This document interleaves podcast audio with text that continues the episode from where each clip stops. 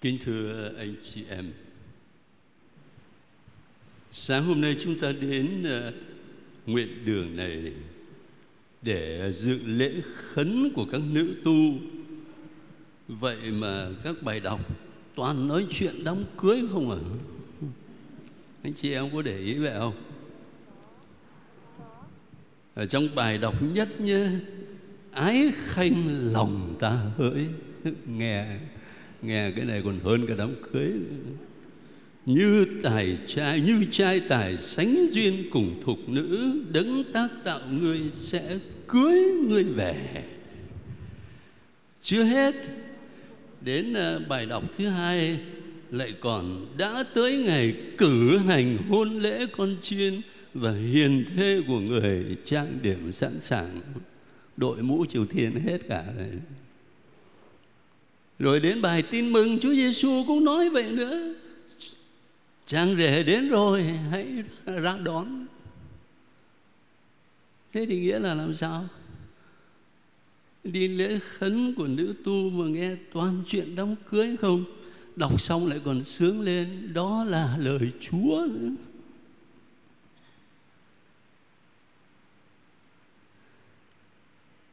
Anh chị em có lẽ làm thắc mắc về điều đó là bởi vì Thiên Chúa đứng vô hình. Và vì thế khi Ngài ngỏ lời với loài người chúng ta để cho chúng ta có thể hiểu được thì về Thiên Chúa phải dùng cái ngôn ngữ của nhân loại và vận dụng kinh nghiệm của nhân loại thì người ta mới có thể hiểu được. Và trong ngôn ngữ cũng như kinh nghiệm của nhân loại thì tình yêu, hôn nhân là một cái gì đó rất cụ thể, đồng thời rất sống động và sâu sắc. Chính vì vậy mà chúng ta đọc kinh thánh đó, nhiều chỗ như là đọc thư tình vậy.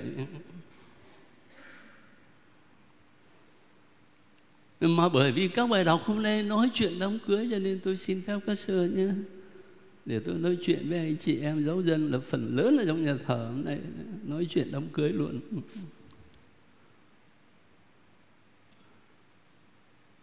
Tôi xin phép hỏi anh chị em là giả như Bây giờ có một anh thanh niên, Anh đi ra ngoài đường. Thế bất ngờ anh gặp một cô nhìn cũng được được. Thế là anh xông tới anh nói với cô ta rằng Cô phải trung tín và trung thủy với tôi đến trọn đời. Anh nói vậy được không? Tôi nghĩ chắc là ăn một cái tát thì ai biết ông là ai mà giờ lại bắt tôi phải chung thủy với ông đến trọn đời?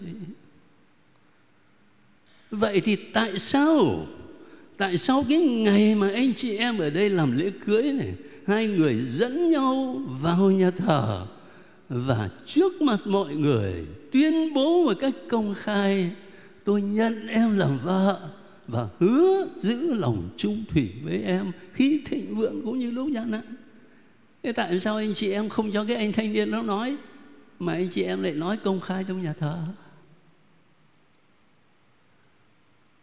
Thì có lẽ anh chị em sẽ nói với tôi bảo, cha đi tu cha chả biết gì cả.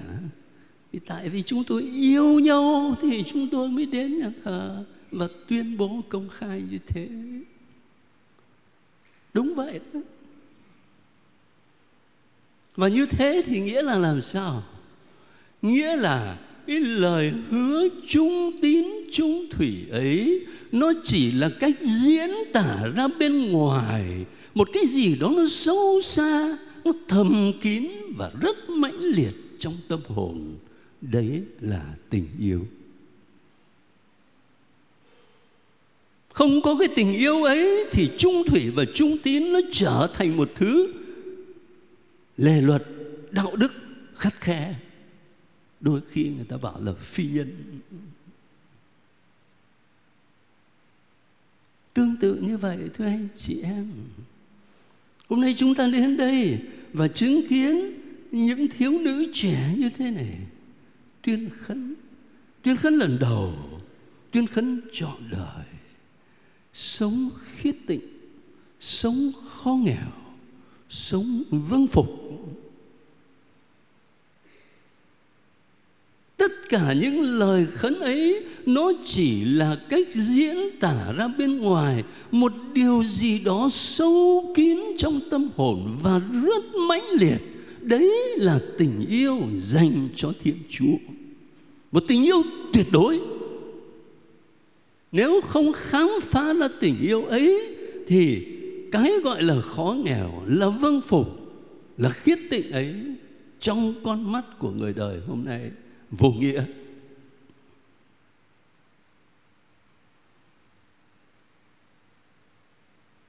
Cuộc sống của con người ta có ba điều quý giá lắm, và đặc biệt là trong thời đại của chúng ta.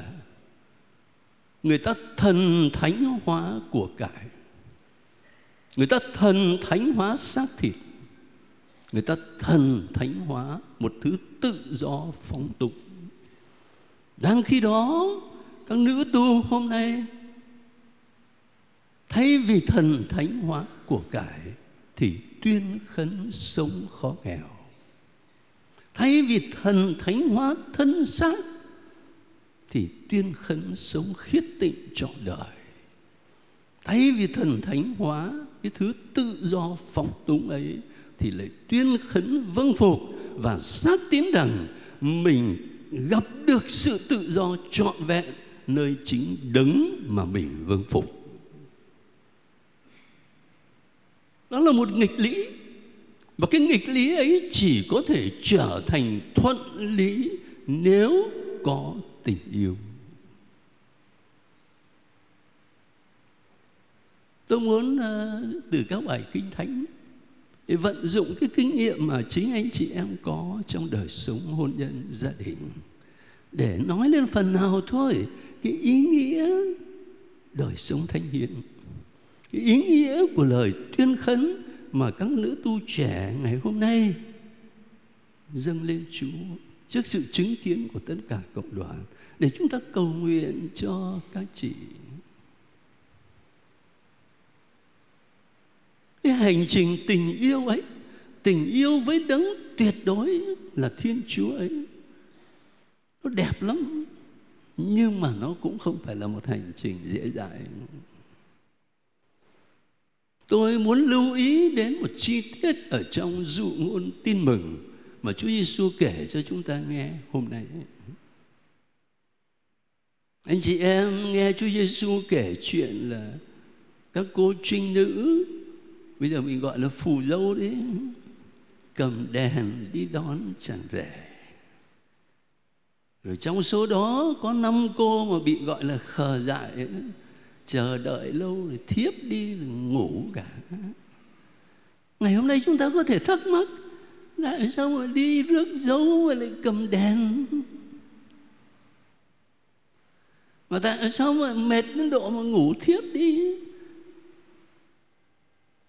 Thế thì chúng ta cần phải hiểu rằng thời xưa ở do thái đó người ta đi rước dâu vào ban đêm. Thơ mộng vậy đấy. Rước dâu vào ban đêm, cho nên mới cần đèn đuốc và cần dầu đem theo. Và bởi vì vào ban đêm, cho nên khi mà chờ đợi nó hơi lâu một chút, thì rất là dễ ngủ thôi. Thiếp đi rồi ngủ quên mất. Cái hình ảnh rước dâu vào ban đêm ấy nó nói với tôi về đêm tối trong đời sống thánh hiến. Các con tuyên khấn lần đầu và tuyên khấn trọn đời hôm nay. Các con còn trẻ lắm.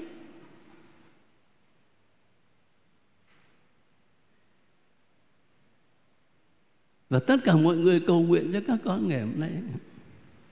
Nhưng mà các con cũng ý thức ngay từ bây giờ cái hành trình đời sống thánh hiến, nó không chỉ là hoa hồng mà có gai.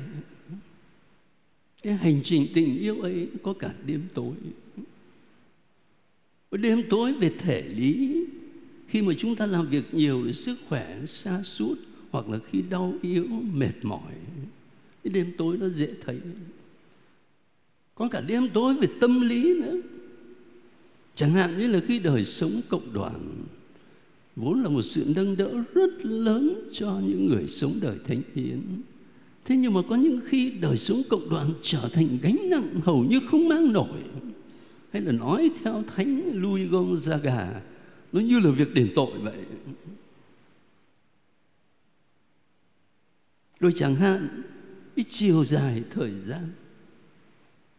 Các con khấn hôm nay đâu có phải một tháng đâu chọn đời cơ mà cho đến khi chết cơ mà chiều dài thời gian. Và trong cái chiều dài thời gian ấy, những việc tưởng chừng như là nhẹ nhàng, nó cũng có thể trở thành nặng nề. Các con cứ hỏi linh mục ngồi đây coi. Mấy ông cha này, cái ngày mà chịu chức phó tế và mới chịu chức linh mục nữa ông ấy đọc sách ờ, giờ kinh phụng vụ hàng ngày, ông ấy vui, ông phấn khởi, ông ấy sốt sắng như thế nào? Còn bây giờ 10 năm sau rồi, ông có thấy nặng nề làm sao? Cứ hỏi các cha này. Đấy, cái chiều dài thời gian nó có thể làm cho chúng ta những cái công việc tưởng là nhỏ lắm, mà nó trở thành nặng nề và nó trở thành đêm tối. Và có cả thứ đêm tối của đức tin. Cái đêm tối mà thánh Gioan, thánh giá nói tới cái đêm tối mà các thánh nữ như Teresa Hải đồng Giêsu và cả mẹ Teresa Canquita đã trải nghiệm. Cha nói vậy để khi trong cuộc đời của các con có những lúc mà cảm nhận như là đêm tối, các con đừng lấy làm lạ. Và lúc ấy, chúng ta mới thấy sự trung tín cần thiết là giường nào ấy trong đời sống, hôn nhân, gia đình cũng vậy thôi. Cái tình yêu vợ chồng không chỉ được thể hiện bằng những cảm xúc, bởi vì cảm xúc thì nó đến rồi nó sẽ đi. Nhưng mà về lâu, về dài, cái tình yêu vợ chồng được thể hiện trong sự trung tín trung tín với lời hứa của mình. Và chính vì vậy, sự hiện diện của các gì kỷ niệm 50 năm và 25 năm khấn dòng hôm nay, quý giá là chừng nào? Có gì sống được sự trung tín đó 25 năm 50 năm? Dĩ nhiên là nhờ ơn Chúa. Nhưng mà phải có sự cộng tác của các gì chứ? Và chính vì thế mà các gì trở thành tấm gương cho các con, những người tuyên khấn lần đầu, những người tuyên khấn trọn đời hôm nay để các con dù thấy được rằng nó có thể có những đêm tối, nhưng mà các con vẫn hăng say, vẫn vui tươi, bước vào và cộng tác phần của mình để sống ơn gọi thánh hiến đó cách tốt đẹp, cách trọn vẹn nhất. Thưa anh chị em, mẹ Maria của chúng ta là một hình ảnh tuyệt vời mẹ không chỉ thưa xin vâng với chúa trong ngày mừng vui của lễ truyền tin, mà mẹ thưa xin vâng với chúa ngay cả khi đứng dưới chân thánh giá. Xin mẹ chuyển cầu cho tất cả chúng ta. Và cách riêng là cho các chị em tuyên khấn cũng như là mừng kỷ niệm khấn dòng hôm nay để các chị tiếp tục trung tín trọn vẹn với lời tuyên khấn, với ơn gọi thánh hiến cao cả mà Chúa ban cho các chị hôm nay. Amen.